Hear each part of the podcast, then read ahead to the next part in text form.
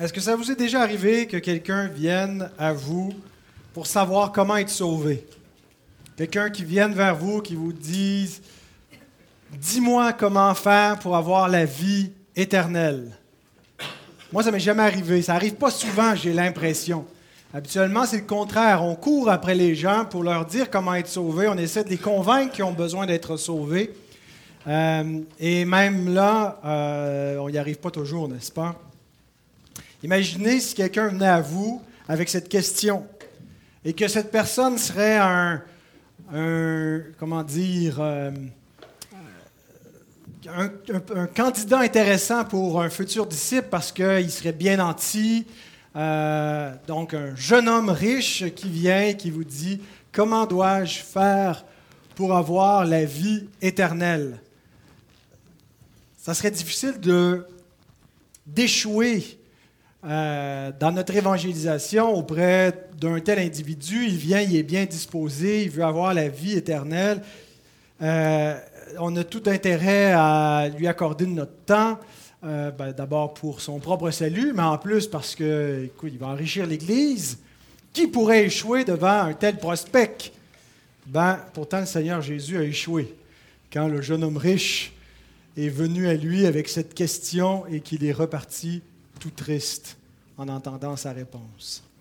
Et ce que je partageais mercredi quand on a lu le texte, c'est que ça me fait réfléchir au fait qu'on n'a pas toujours les mêmes priorité que Christ lorsque nous faisons ou cherchons à faire des disciples. Souvent, l'Église est dans une logique, une inquiétude de quantité. Essayer de rejoindre beaucoup de gens, remplir l'Église, et on ne veut pas mettre la barre trop haute pour pas euh, euh, empêcher personne de repousser qui que ce soit. Et donc, on est dans la, quantité des disciples et on nivelle un peu euh, par le bas dans nos méthodes, dans notre approche pour attirer. Jésus réfléchit plutôt en termes d'authenticité. Bon, bien sûr, il y a un avantage sur nous, là, il connaît les cœurs, euh, mais il ne veut pas juste remplir l'Église de gens qui vont superficiellement professer la foi, mais qui n'auront pas véritablement vécu la conversion, qui n'auront pas un cœur changé. Et ce que je partageais donc mercredi, c'est est-ce qu'on a les mêmes priorités que Christ? Est-ce qu'on euh, est prêt à prêcher tout le conseil de Dieu et sa loi lorsque celle-ci euh, amène, invite à la repentance, mais qu'on sait qu'ils ne sont pas prêts? Ils n'accepteront pas ce message-là et parfois, ben, on va diluer un peu, on va baisser les standards, on va exiger une moitié de repentance, de conversion pour ne pas repousser des gens. Mais le sujet de ce matin, ce n'est pas tellement l'évangélisation. Le texte qu'on va voir parle plutôt de la justification d'un pécheur devant Dieu et euh, de la conversion. Un pécheur, comment ça se convertit? Comment est-ce qu'un pécheur peut obtenir la vie C'est une question qui est fondamentale. Comment un pécheur peut-il obtenir la vie éternelle? Matthieu 19, 16 à 26 nous expose là. Si vous voulez, vous voulez vous lever pour la lecture de la parole de Dieu.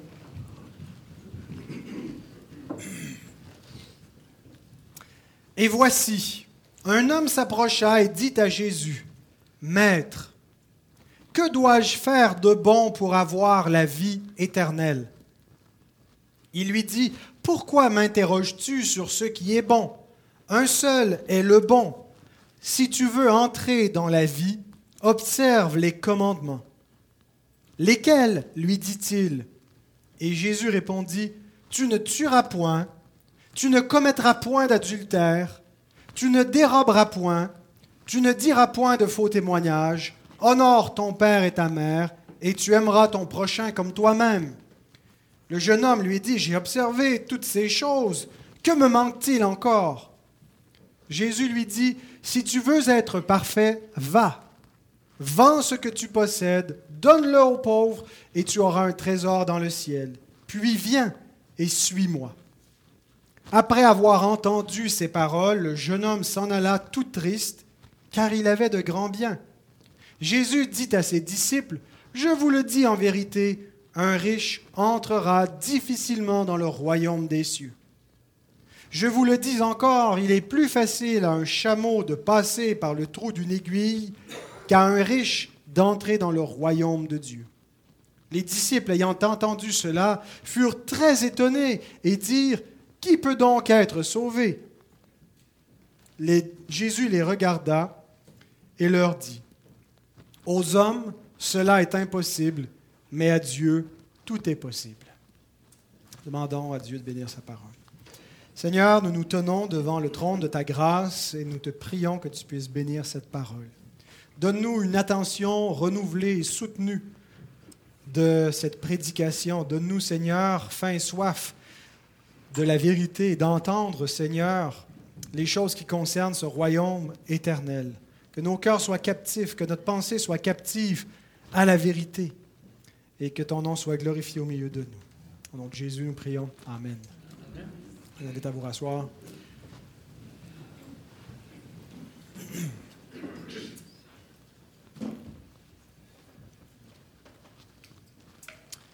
J'ai divisé l'exposition du texte en deux grands points. Le premier point concerne la loi et les œuvres.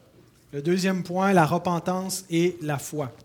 On fait ensuite la, grande division euh, théologique qu'on retrouve en filigrane dans toute la Bible, c'est-à-dire la loi et l'Évangile. Et il y aura des sous-points où on va passer du jeune homme riche à Jésus, au jeune homme riche à Jésus en suivant leur interaction. Ce passage nous présente deux façons pour obtenir la vie éternelle. Il y a deux façons, on est montré quatre, mais c'était pour euh, à gauche et à droite. Il y a deux façons pour obtenir la vie éternelle. Premièrement, en faisant ce qui est bon, et deuxièmement, par la grâce de Dieu. Et ce que Jésus va nous enseigner dans ce passage, il n'enseigne pas en répondant à la question. Ce qui, est intéressant, c'est que ce n'est pas juste un concept abstrait où là on réfléchit sur comment avoir la vie éternelle dans des termes abstraits, mais là on est dans une conversation, on est dans une rencontre, un récit qui va répondre à cette question et qui nous montre ces deux façons. Alors, le premier point, la loi et les œuvres, c'est la première façon. Le jeune homme riche, donc, qui voulait la vie éternelle. Matthieu nous dit que c'était un jeune homme. Il nous dit un peu plus loin qu'il avait de grands biens, il était riche. Le récit parallèle de l'évangéliste Marc et Luc euh, ajoute aussi que c'était un chef. Marc précise qu'il a accouru auprès de Jésus. Il est venu avec beaucoup d'empressement, beaucoup d'intérêt pour lui poser sa question. Et nous arrivons à sa question qui est fondamental, euh, c'est crucial, c'est une des clés pour ouvrir ce récit, pour comprendre euh, la réponse de Jésus. Euh, on, peut se questionner beaucoup la réponse de Jésus, mais quand on comprend bien la question du jeune homme, on comprend mieux pourquoi Jésus lui répond ainsi. Alors, relisons la question au verset 16. Maître, que dois-je faire de bon? Et j'ai mis l'emphase, j'ai souligné le que dois-je faire de bon pour avoir la vie éternelle. Donc c'est bien, il recherche la vie éternelle, il est préoccupé par ce qui vient après, ce qui est après cette vie, la vie après la vie présente. Mais comment recherche-t-il la vie éternelle? Qu'est-ce que sa question nous indique au niveau de sa recherche, de sa façon qu'il pense pouvoir obtenir la vie éternelle en faisant quelque chose de bon. Que dois-je faire de bon? Non pas que dois-je croire exactement, mais que dois-je faire de bon? Quelles bonnes œuvres je dois mettre en pratique pour avoir la vie éternelle? C'est vraiment ce qu'il lui demande. Comment être sauvé par mes œuvres? Quelles œuvres je dois pratiquer? Où est-ce qu'il va chercher une telle idée de faire quelque chose de bon pour avoir la vie éternelle? Est-ce qu'il ne sait pas qu'aucun homme ne peut être justifié par ses œuvres, qu'aucun homme ne peut être sauvé en faisant quelque chose de bon? Où est-ce qu'il est allé piger une telle idée de faire quelque chose pour obtenir la vie éternelle? Ben, peut-être dans la Torah, dans la loi, qui nous dit ceci dans Lévitique 18.5. Vous observerez mes lois et mes ordonnances. L'homme qui les mettra en pratique vivra par elles. Je suis l'Éternel. Quand Dieu dit l'homme qui les mettra en pratique vivra par elles, il ne veut pas juste dire ça va être sa manière de vivre, il veut dire il va atteindre la vie. La vie éternelle, c'est une expression qui est reprise à différents endroits dans l'Écriture, l'idée de vivre par la pratique de la parole de Dieu et spécifiquement de sa loi pour atteindre la vie. C'est ce qu'Adam devait faire. L'apôtre Paul interprète ce verset de Lévitique 18.5 comme décrivant la justice qui s'obtient par la loi. Il dit exactement cela dans Romains 10.5, que Moïse décrit ainsi la justice qui s'obtient par la loi. Comment est-ce qu'on peut obtenir la justice par la loi pour être déclaré juste devant Dieu et conséquemment avoir droit à la vie éternelle? Parce que pour avoir droit à la vie éternelle, il faut que la loi soit accomplie. Il faut qu'on ait une justice parfaite. Et la justice qui vient de la loi, elle s'obtient en mettant en pratique les ordonnances de Dieu, en les gardant. Étrangement, nos contemporains semblent avoir la même sotériologie que le jeune homme riche, la même compréhension du salut. Les gens qui ne connaissent pas bien l'Écriture qui croient qu'il y a un au-delà, qui croient qu'il y a un Dieu, qui croient qu'il y a un jugement après la mort, qu'il y a euh, peut-être un paradis, un enfer, si vous leur demandez sur quoi repose leur assurance qu'ils n'iront pas en enfer et qu'ils iront au paradis, c'est qu'ils ne sont pas une si mauvaise personne que ça. Ils mènent une bonne vie, ils font le bien, ils essaient d'être généreux, ils vivent selon leur conscience, ils font leur devoir, et conséquemment, ben, ils devraient pouvoir arriver au paradis. Où est-ce qu'ils prennent une telle idée? Eux qui n'ont point la loi, eux qui ne connaissent pas la loi de Moïse et qui nous dit que c'est en gardant les ordonnances de Dieu, ils connaissent peut-être même pas les ordonnances de Dieu. Comment est-ce qu'ils définissent le bien qu'ils doivent faire? Où est-ce qu'ils sont allés prendre cette idée-là? Ben peut-être dans la loi écrite sur leur cœur. C'est ce que Paul déclare dans Romains 2, versets 14 à 16. Il dit, quand les païens qui n'ont point la loi font naturellement ce que prescrit la loi, ils sont, eux qui n'ont point la loi, c'est-à-dire qui ne connaissent pas la révélation biblique, ils sont une loi pour eux-mêmes. Ils montrent que l'œuvre de la loi est écrite dans leur cœur, leur conscience en rendant témoignage et leur pensée s'accusant ou se défendant tour à tour.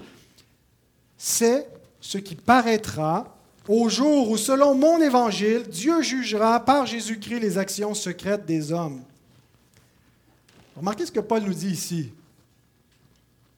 D'abord, il ne nous dit pas simplement que la loi morale de Dieu, les dix commandements, sont écrits dans le cœur de l'homme. Il nous dit que l'œuvre de la loi est écrite dans leur cœur. Pas seulement la loi, c'est-à-dire que l'homme a une conscience du bien et du mal qui reflète la loi morale de Dieu écrite dans les dix commandements, mais qui euh, est écrite aussi dans la conscience de l'homme. Mais Paul ne parle pas seulement des commandements, mais de l'œuvre de la loi.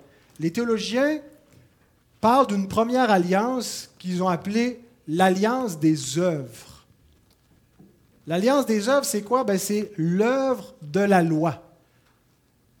Faire ce que la loi exige pour obtenir la bénédiction promise à ceux qui obéissent. Et donc, ce n'est pas faux lorsque les gens croient naturellement que s'ils font le bien, ils auront la vie éternelle. C'est l'œuvre de la loi qui est écrite dans leur conscience. La loi des œuvres. Et Paul nous dit aussi que ça va être le jugement du, le standard du jugement final. Qu'au jugement final, Dieu va les juger selon l'œuvre de la loi, selon ce standard de loi qui exige des œuvres de l'homme. Et cette loi-là, c'est la loi de Dieu, ce n'est pas la loi des hommes, c'est le Créateur qui l'a inscrit dans leur conscience, dans leur cœur. L'erreur des hommes, c'est de croire qu'un pécheur peut accomplir cette loi-là. C'est de croire que leur justice est suffisante. C'est de croire que leur transgression de cette loi-là n'est pas si grave. Mais il est vrai que la loi exige l'obéissance de tous les hommes et que la loi n'a pas été donnée seulement au peuple d'Israël, mais elle a été donnée à tous les hommes. Ils en ont un témoignage dans leur conscience. Et ce témoignage-là témoigne non seulement de ce que Dieu exige, mais de l'œuvre de la loi, l'alliance des œuvres. Fais cela et tu vivras. L'homme qui mettra ces choses en pratique vivra par elles. C'est pourquoi c'est très naturel, parce que c'est la loi naturelle, c'est la loi morale. C'est très naturel pour l'homme de penser qu'il peut être sauvé par ses œuvres. Donc cet homme qui vient à Christ articule une théologie qui n'est pas fausse. Que dois-je faire de bon pour avoir la vie éternelle? Et remarquez la réponse de Jésus. Il ne lui dit pas, tu ne peux rien faire de bon pour avoir la vie éternelle. Il lui répond en deux temps. La première partie de sa réponse, c'est d'abord, pourquoi m'interroges-tu sur ce qui est bon? Un seul est le bon. C'est un peu différent de ce qu'on retrouve dans le, parallèle en Marc et Luc qui, si on compare, en, haut on a Matthieu, puis en bas on a Marc, mais Luc dit pas mal la même chose. Jésus lui dit, pourquoi m'appelles-tu bon? Il n'y a de bon que Dieu seul. Tandis que Matthieu dirait, pourquoi m'interroges-tu sur ce qui est bon? Un seul est le bon. Il y a différentes théories pour expliquer la différence entre les deux textes. Matthieu voulait surtout, euh, parce que bon, les premières communautés chrétiennes ne pouvait pas imaginer que euh, Jésus nie sa bonté intrinsèque et donc implicitement il affirmerait être Dieu. Euh, je pense que le plus simple, c'est d'harmoniser et d'additionner et non pas de, de, de, mettre, de mettre en opposition.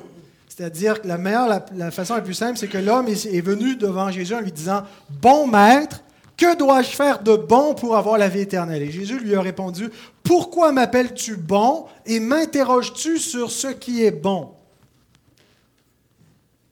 Autrement dit, Jésus questionne son concept de bonté. L'homme prend Jésus pour un simple rabbi, un homme comme les autres, mais c'est un rabbi, un maître, et il l'appelle bon. Il le déclare bon. Et l'homme pense qu'il peut lui aussi faire quelque chose de bon pour mériter la vie éternelle. Et Jésus est en train, premièrement, de dire, ton concept de la bonté est insuffisant. Tu regardes aux hommes, tu regardes à des bons exemples, à une justice humaine, tu m'appelles bon, puis tu déclares pouvoir faire quelque chose de bon.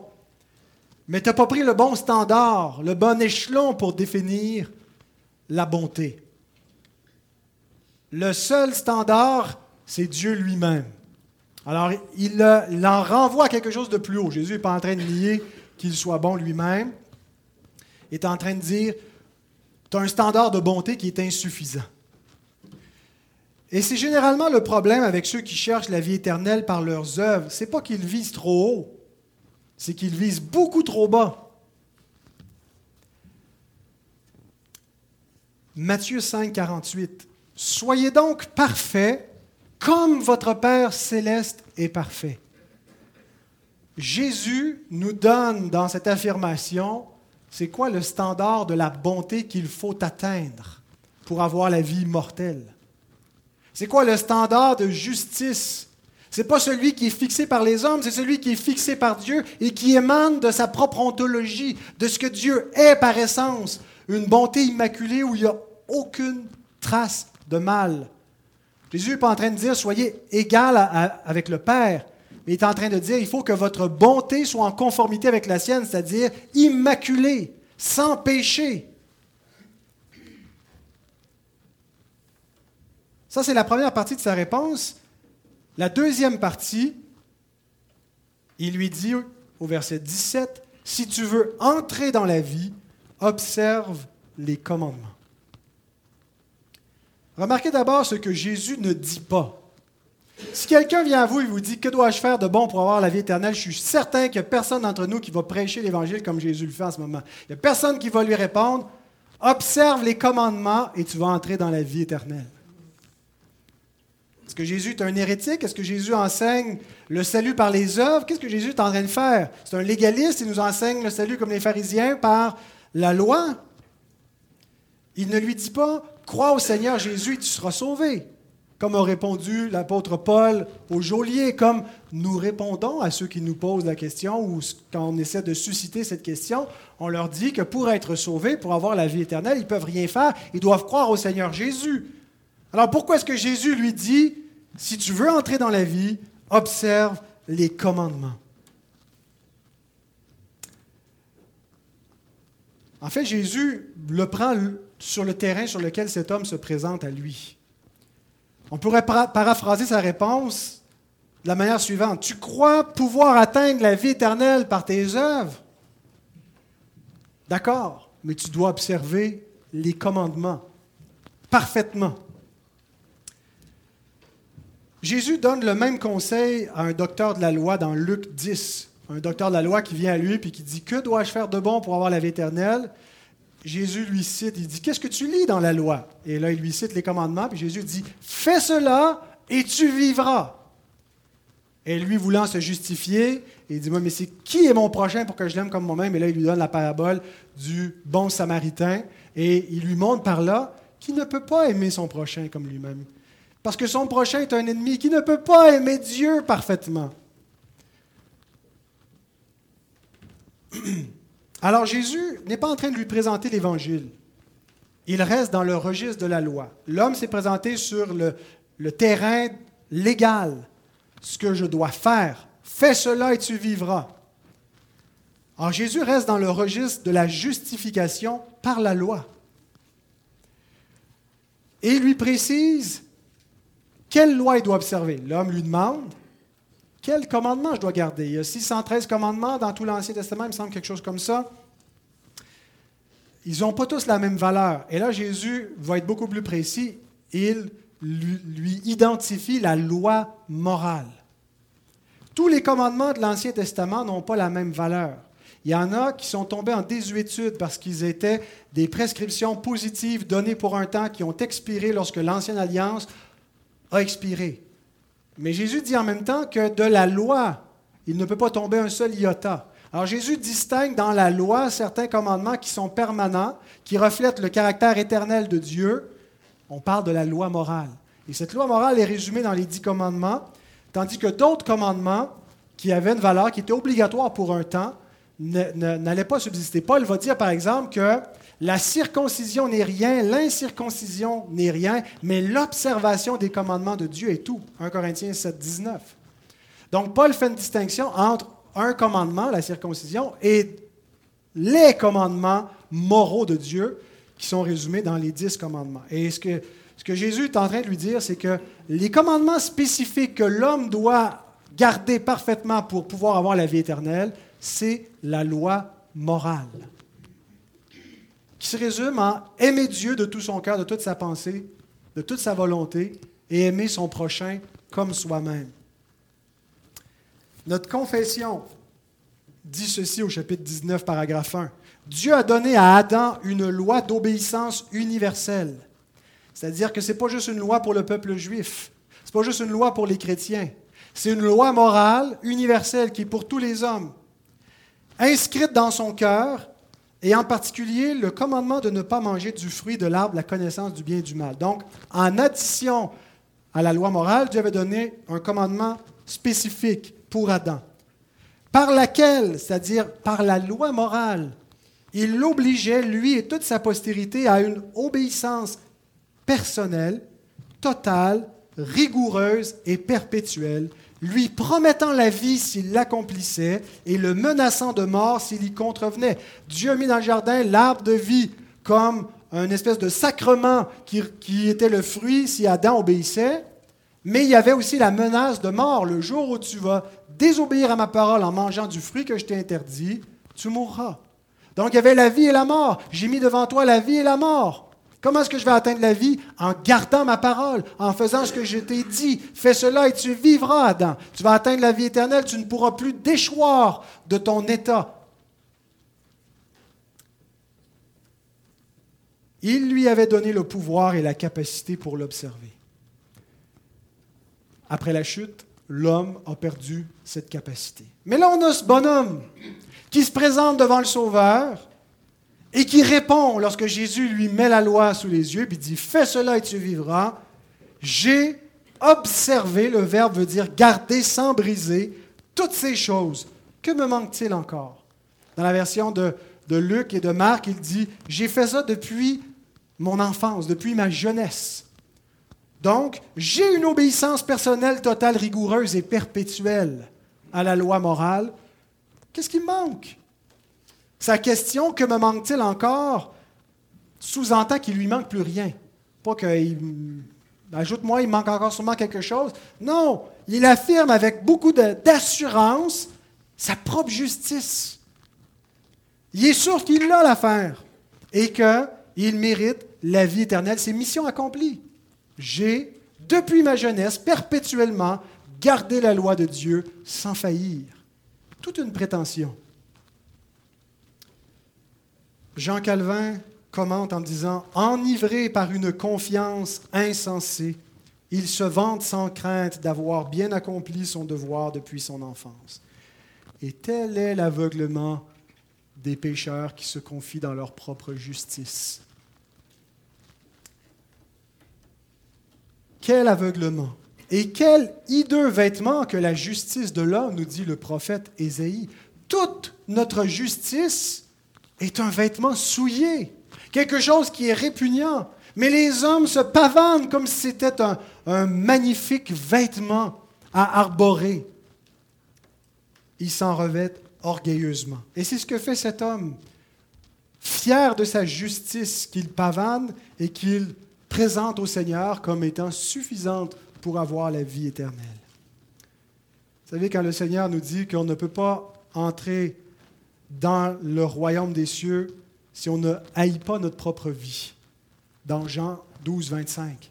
Haïr notre propre vie, ce n'est pas de tomber dans un, de l'automutilation, de, de, se détester, d'avoir un problème d'estime de soi, c'est de comprendre la laideur même de notre justice, même ce qui est le plus beau selon nos standards humains. Et hideux devant Dieu. Et donc, Jésus lui porte à ce moment-là le coup fatal.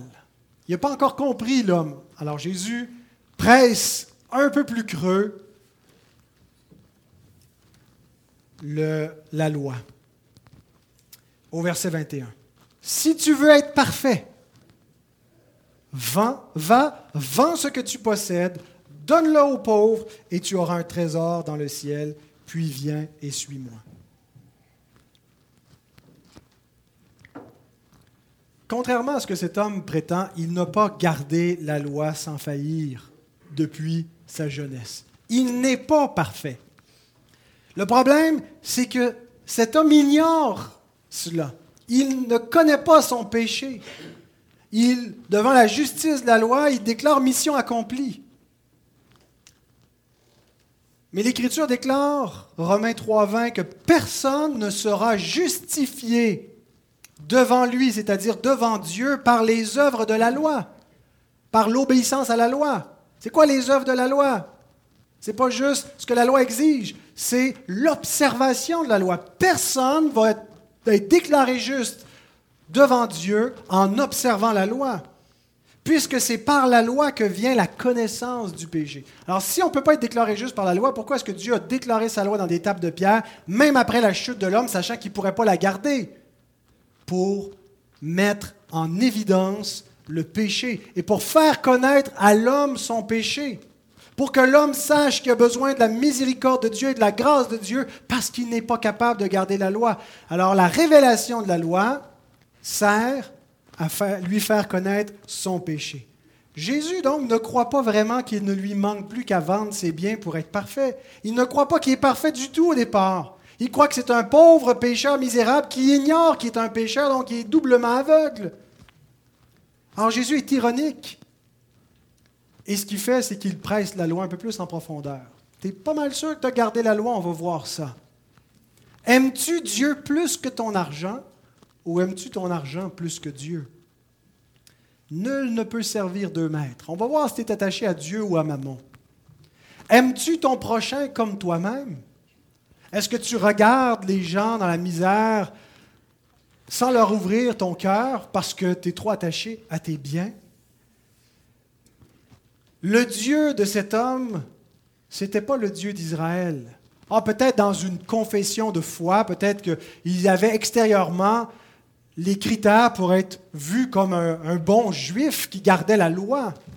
Mais dans son cœur, parce que la loi est spirituelle, puis elle va au-delà des actions du corps, elle parle aux pensées, elle parle au cœur, aux intentions profondes de l'homme. Et quand Dieu dit Tu n'auras pas d'autre Dieu devant ma face, il ne fait pas seulement interdire l'idolâtrie flagrante d'aller se prosterner devant une autel d'un autre Dieu, il condamne la cupidité qui est une idolâtrie, la confiance et l'amour de l'argent qui est une racine de tous les maux. L'idolâtrie, c'est la mère de tous les péchés. De remplacer Dieu, de servir un autre Dieu. Les hommes qui aiment le plaisir plus que Dieu, qui aiment l'argent plus que Dieu. Et le but de la loi, donc, c'était d'exposer ce péché dans le but de l'amener à la repentance et de l'amener à Christ. En fait, c'est le but de toute la dispensation de la loi, d'après Paul en Galates 3, 21 à 24. La loi n'a pas été donnée pour contrevenir aux promesses de Dieu. Dieu a promis tout par grâce à Abraham. Alors pourquoi est-ce qu'il a ajouté la loi 430 ans plus tard? Comme un pédagogue pour mener à Christ, pour mettre en évidence le péché et le besoin d'un sauveur. Mais l'homme, dans sa folie, croit pouvoir garder et atteindre les standards de bonté. L'homme, initialement, sans le péché, pouvait, avait la capacité d'avoir une bonté de même nature que celle de Dieu, immaculée, mais pas un pécheur. Et ce n'est pas le but de la loi. Alors vous voyez la stratégie de notre Sauveur. Au lieu de lui prêcher l'Évangile, il le pousse dans sa logique pour l'amener à la bonne conclusion il l'amène plus loin que ce que lui-même était prêt à aller avec la loi.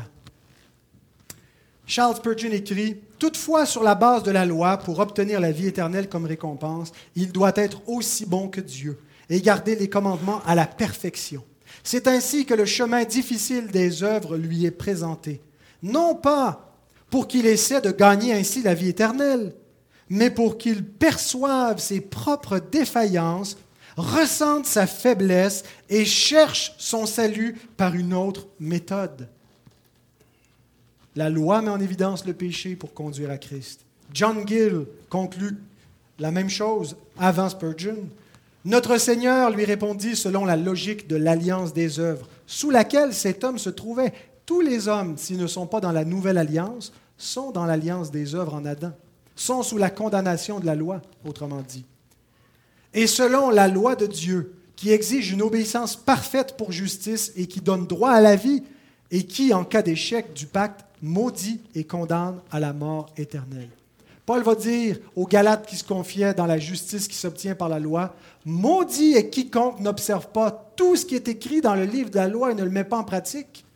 Ce n'est pas suffisant d'avoir une obéissance partielle. Il faut une obéissance personnelle, totale, rigoureuse et perpétuelle, jusqu'à ce que Dieu déclare, c'est bon, tu as passé la période de probation, je te donne la vie éternelle, c'est-à-dire l'incorruptibilité, tu ne peux plus déchoir, tu ne peux plus pécher, et l'immortalité. Ce que ne possédait pas Adam. Il n'avait pas encore la vie éternelle. Donc, ce que Jésus fait en pressant la loi, c'est de vouloir lui mettre son péché en vitrine, en évidence, pour l'amener à la repentance. Et là, on passe dans la deuxième partie. Le, verset 21, c'est le, le, le tournant dans le récit. Le verset qui révèle à la fois la loi et qui conduit à l'évangile. C'est le but de la loi. La loi et l'évangile, c'est pas la loi n'est pas là pour nous, nous faire penser qu'on va y arriver, mais pour nous décourager nous-mêmes et nous conduire à Christ. Elle est le pédagogue qui nous prend par la main et qui nous amène à Christ. Et le verset 21 fait exactement cela. D'abord, c'est la loi, le verset 21. Il lui dit, sois parfait. Si tu veux être parfait, voici ce que tu dois faire. Tu dois aimer Dieu parfaitement et ton prochain comme toi-même. Ce n'est pas ce que tu fais en ce moment. Tu n'accomplis pas la loi. Mais en même temps, le verset 21 révèle l'Évangile. Repends-toi et suis-moi en lui montrant qu'il n'a pas, euh, n'aime pas Dieu, qu'il n'aime pas son prochain, il l'invite aussi à la repentance. Il l'invite à abandonner Maman. Il l'invite à arrêter de se confier dans son argent pour se confier en Dieu, pour se repentir de son péché et se convertir à Christ. Il l'appelle à le suivre. Donc Jésus l'a invité à croire en lui, l'a invité à le suivre lui. Abandonne ton faux Dieu, l'argent, et suis-moi, le vrai Dieu. Et donc cet enseignement n'est pas uniquement pour les riches de ce monde, mais pour tous les idolâtres. Et c'est ce que l'homme est avant d'être régénéré. Il sert des faux dieux, des idoles, jusqu'à ce que son cœur soit circoncis pour qu'il puisse servir le vrai Dieu. Est-ce qu'il sert parfaitement le vrai Dieu une fois converti? Pas du tout. Nous avons encore tendance à être idolâtres, à nous confier dans nos faux dieux, mais nous nous en repentons continuellement. Et c'est ce que Jésus fait ici. Il invite l'homme à se repentir de son idolâtrie. Mais d'abord, voyons la réaction de l'homme le jeune homme riche qui ne pouvait suivre Jésus. Verset 22. Après avoir entendu ces paroles, le jeune homme s'en alla tout triste car il avait de grands biens. Sa première réaction, est-ce qu'il y en a eu une après coup? On ne le sait pas. Est-ce que plus tard il s'est converti? C'est peut-être pas sa dernière rencontre avec Jésus.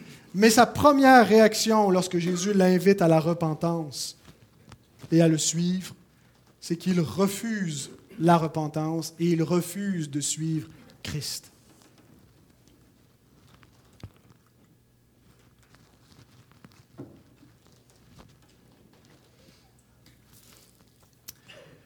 Pourquoi? Le texte nous le dit. Car il avait de grands biens.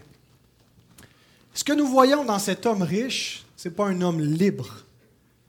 C'est un homme riche et captif. Comme euh, Dale Brunner a écrit, il ne possédait pas de l'argent. L'argent le possédait. Captif de ses biens, captif de l'amour du présent siècle. L'argent rend pas toujours libre. Il a servi parfois. Il est souvent un piège entre les mains des pécheurs qui deviennent vite idolâtres par leur cupidité. Imaginez si c'était nous qui étions dans cette scène à la place de Jésus. Nous qui connaissons le chemin de la vie éternelle, il y a un seul chemin, c'est le Christ.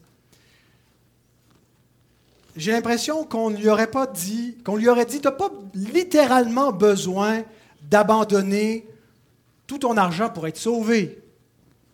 Fais juste reconnaître que tu es un pécheur, continue à être un jeune homme riche, puis tu peux suivre Jésus, puis quand être sauvé, tu as juste à croire. On lui aurait fait faire une profession de foi facile. Reconnais en théorie que tu es un pécheur, confesse que c'est vrai, t'acceptes ça, puis tu es sauvé. Mais Jésus ne veut pas amener à des conversions juste psychiques, où j'accepte l'idée que je suis un pécheur, mais je ne me repens pas véritablement de mon péché.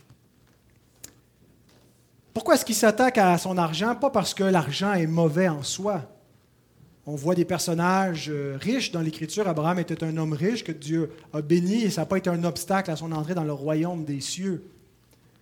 Mais on est mis en garde dans l'Écriture vis-à-vis de l'amour de l'argent. Ce que Jésus attaque, c'est l'idolâtrie de cet homme. Et l'appel que Christ lui tend, ce n'est pas tellement un appel à la pauvreté, c'est un appel à la repentance la théologie monastique catholique a interprété cela comme Jésus dit, OK, tu peux être assez bien en observant les commandements pour entrer dans le royaume des cieux, mais si tu veux atteindre le plus haut niveau de perfection, faut que tu fasses des vœux de pauvreté, puis d'une vie où tu renonces au siècle présent. Puis les moines, ce sont ceux qui faisaient une telle vie, qui répondaient à l'appel de Jésus. Mais je pense qu'ils passent complètement à côté du sens de ce texte.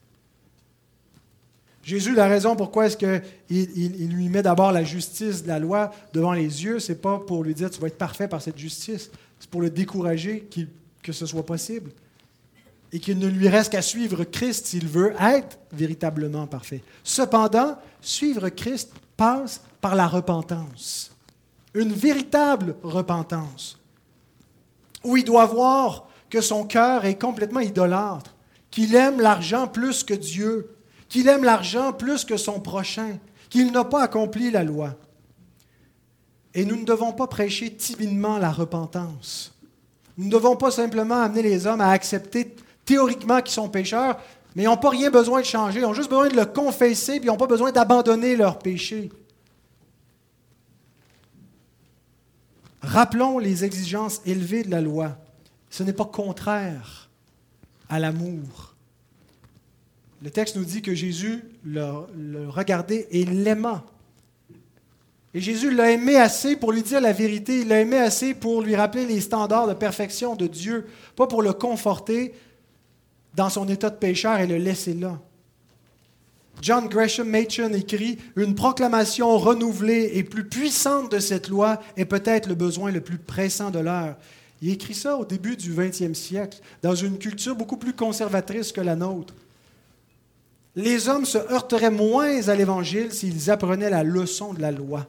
Il en est toujours ainsi. Une conception peu élevée de la loi engendre toujours un légalisme religieux, tandis qu'une conception élevée de la loi amène l'homme à rechercher la grâce.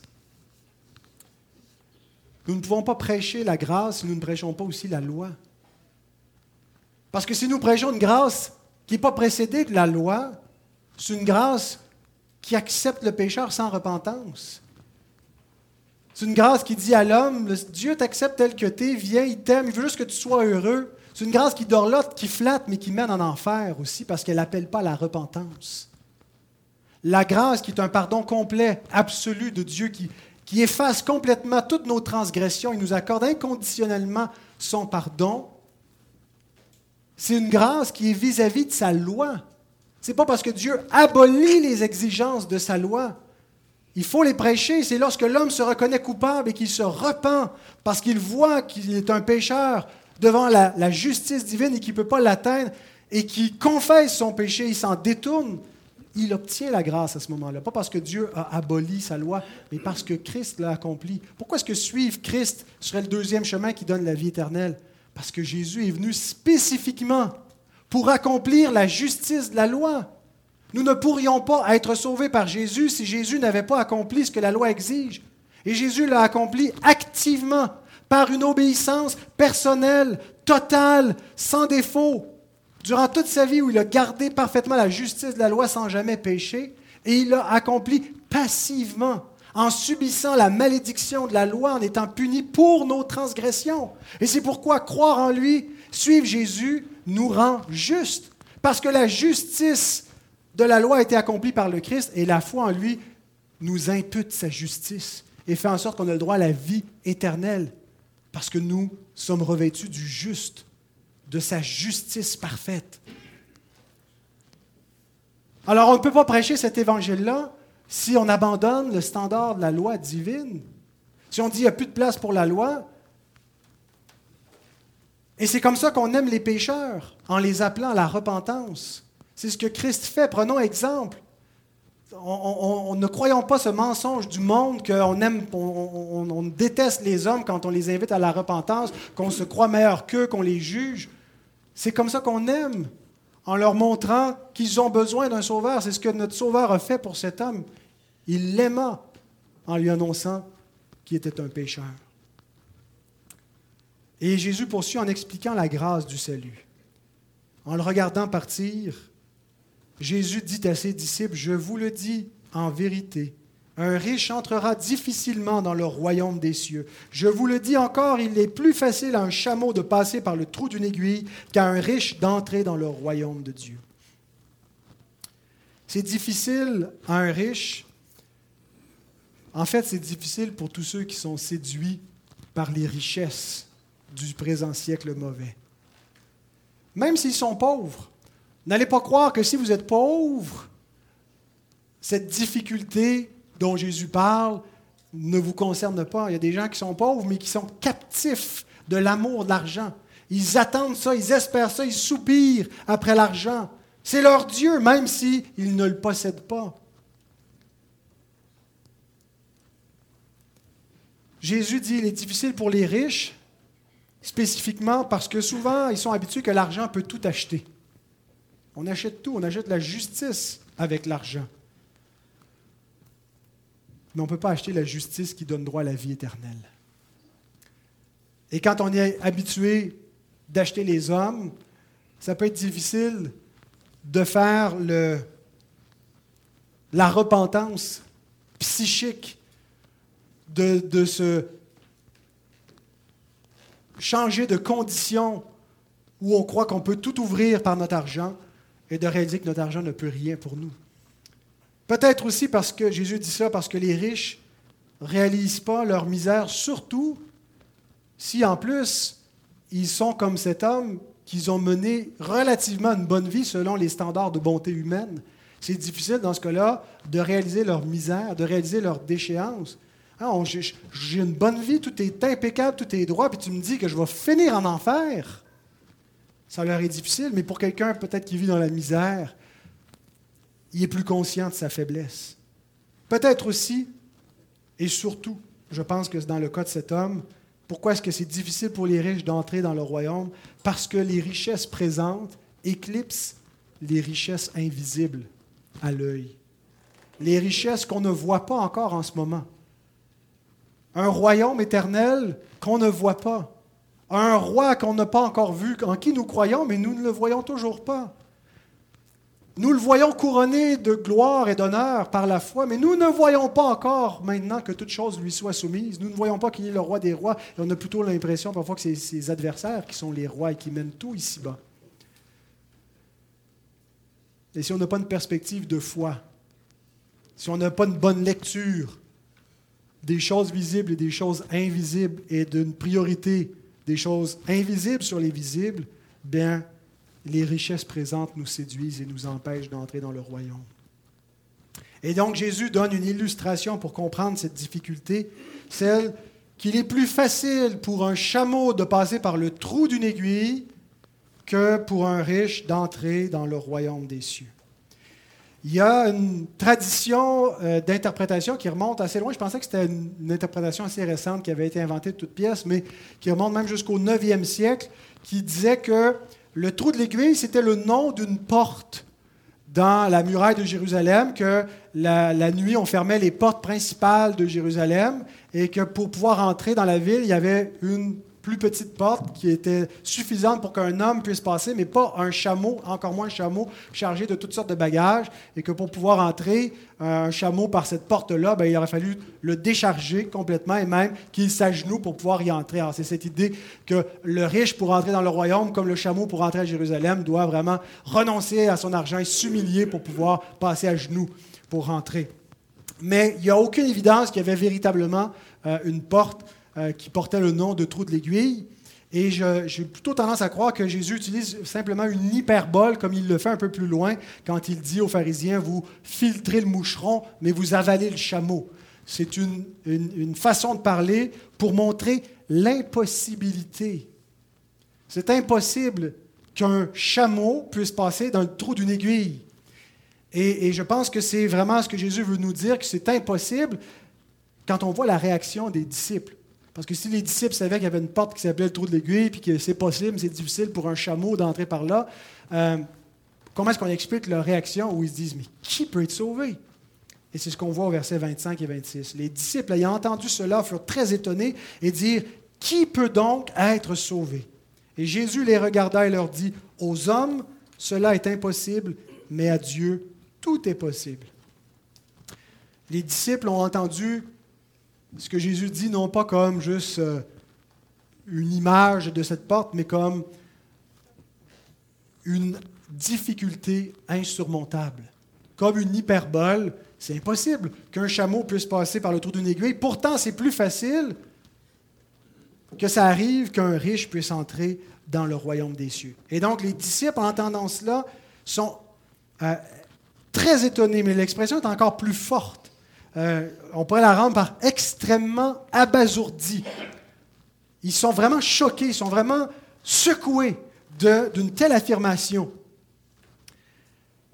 Peut-être que vous avez déjà passé par une crise qui pourrait se qualifier de la même façon, être extrêmement abasourdi lorsqu'on réalise que l'homme ne peut rien faire pour son salut. Moi, je me souviens de ma première réaction quand on m'exposait que l'homme n'est pas sauvé par son libre arbitre, que l'homme n'est pas capable de croire de lui-même en Dieu et que pour pouvoir être sauvé, il doit être élu inconditionnellement, qu'il doit avoir un mouvement de la grâce de Dieu qui précède la réponse de l'homme. Et je me souviens de ma première réaction en me disant, c'est vraiment pas possible. C'est contraire à ma logique, c'est contraire à ma façon de concevoir l'amour de Dieu, c'est contraire à ma façon de concevoir la liberté de l'homme et, sa responsabilité devant Dieu. J'étais extrêmement abasourdi en entendant une telle chose, voire troublé qu'il puisse en être ainsi, que des gens puissent penser ça. Et donc j'avais la même question que les disciples. Qui peut donc être sauvé? Qui peut être sauvé? Si c'est plus facile pour un chameau d'entrer dans le trou d'une aiguille que pour un homme d'être sauvé, qui peut être sauvé? Et le sens, c'est pas qui peut être sauvé par Dieu. Potentiellement, tous les hommes peuvent être sauvés par Dieu, mais la question est qui possède la capacité pour être sauvé? Qui peut atteindre la vie éternelle? Et là, on sent toute la solennité de Jésus dans le fait qu'il s'arrête. Le texte nous dit, il s'arrête, il les regarde. Il veut qu'ils comprennent que ce n'est pas banal, il y a une gravité, il y a quelque chose que cet homme-là n'avait pas compris, ce jeune homme riche. Puis il y a quelque chose que vous n'avez pas compris, vous non plus, mes disciples. Aux hommes, c'est impossible. C'est impossible d'abord en obéissant à la loi. Il l'a montré des versets 17 à 21. Mais Jésus n'est plus dans le registre de la loi. Il est dans l'invitation à la repentance et à la foi. Repends-toi de ton faux Dieu et suis-moi. Et même là, c'est impossible pour l'homme. C'est impossible pour l'homme, dans sa condition pécheresse, dans son endurcissement de cœur, de se repentir de lui-même et de croire en celui que Dieu a envoyé. Et c'est vrai non seulement des riches de ce siècle, mais de tous les hommes. Pourquoi est-ce que c'est impossible? Parce que l'Écriture nous dit que l'homme est mort dans son péché, qu'il ne reçoit pas les choses de l'Esprit de Dieu, il ne peut pas les comprendre. Pour lui, c'est une folie cet évangile. Son cœur est voué à servir des idoles, il est endurci. Il ne peut pas se sortir de cette prison de lui-même. Il ne peut pas s'en évader. La difficulté du verset 23 qu'il est difficile pour les riches d'entrer dans le royaume des cieux devient une impossibilité au verset 26. Ce que Jésus veut dire que c'est impossible pour tous les hommes, mais c'est un petit peu plus impossible pour les riches. C'est impossible radicalement pour tous les hommes. Mais pour ceux qui possèdent de grands biens, il y a un obstacle supplémentaire. Pas pour Dieu.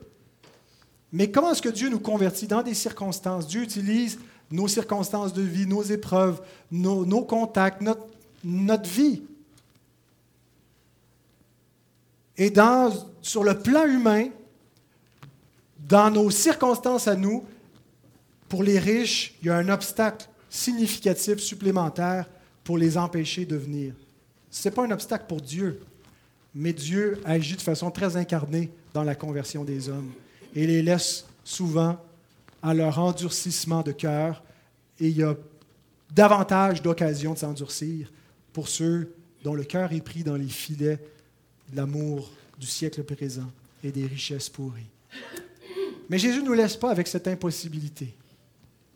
Il ne nous laisse pas avec le désespoir de l'incapacité humaine pour faire quoi que ce soit pour être sauvé, soit en obéissant à la loi, soit en se repentant. Il ajoute, mais à Dieu, tout est possible. Bien-aimé, la conversion d'un pécheur, d'un cœur idolâtre, est une œuvre de Dieu. Et nous avons souvent, nous limitons parfois dans notre compréhension du salut l'intervention de Dieu à la nécessité de la grâce de Dieu.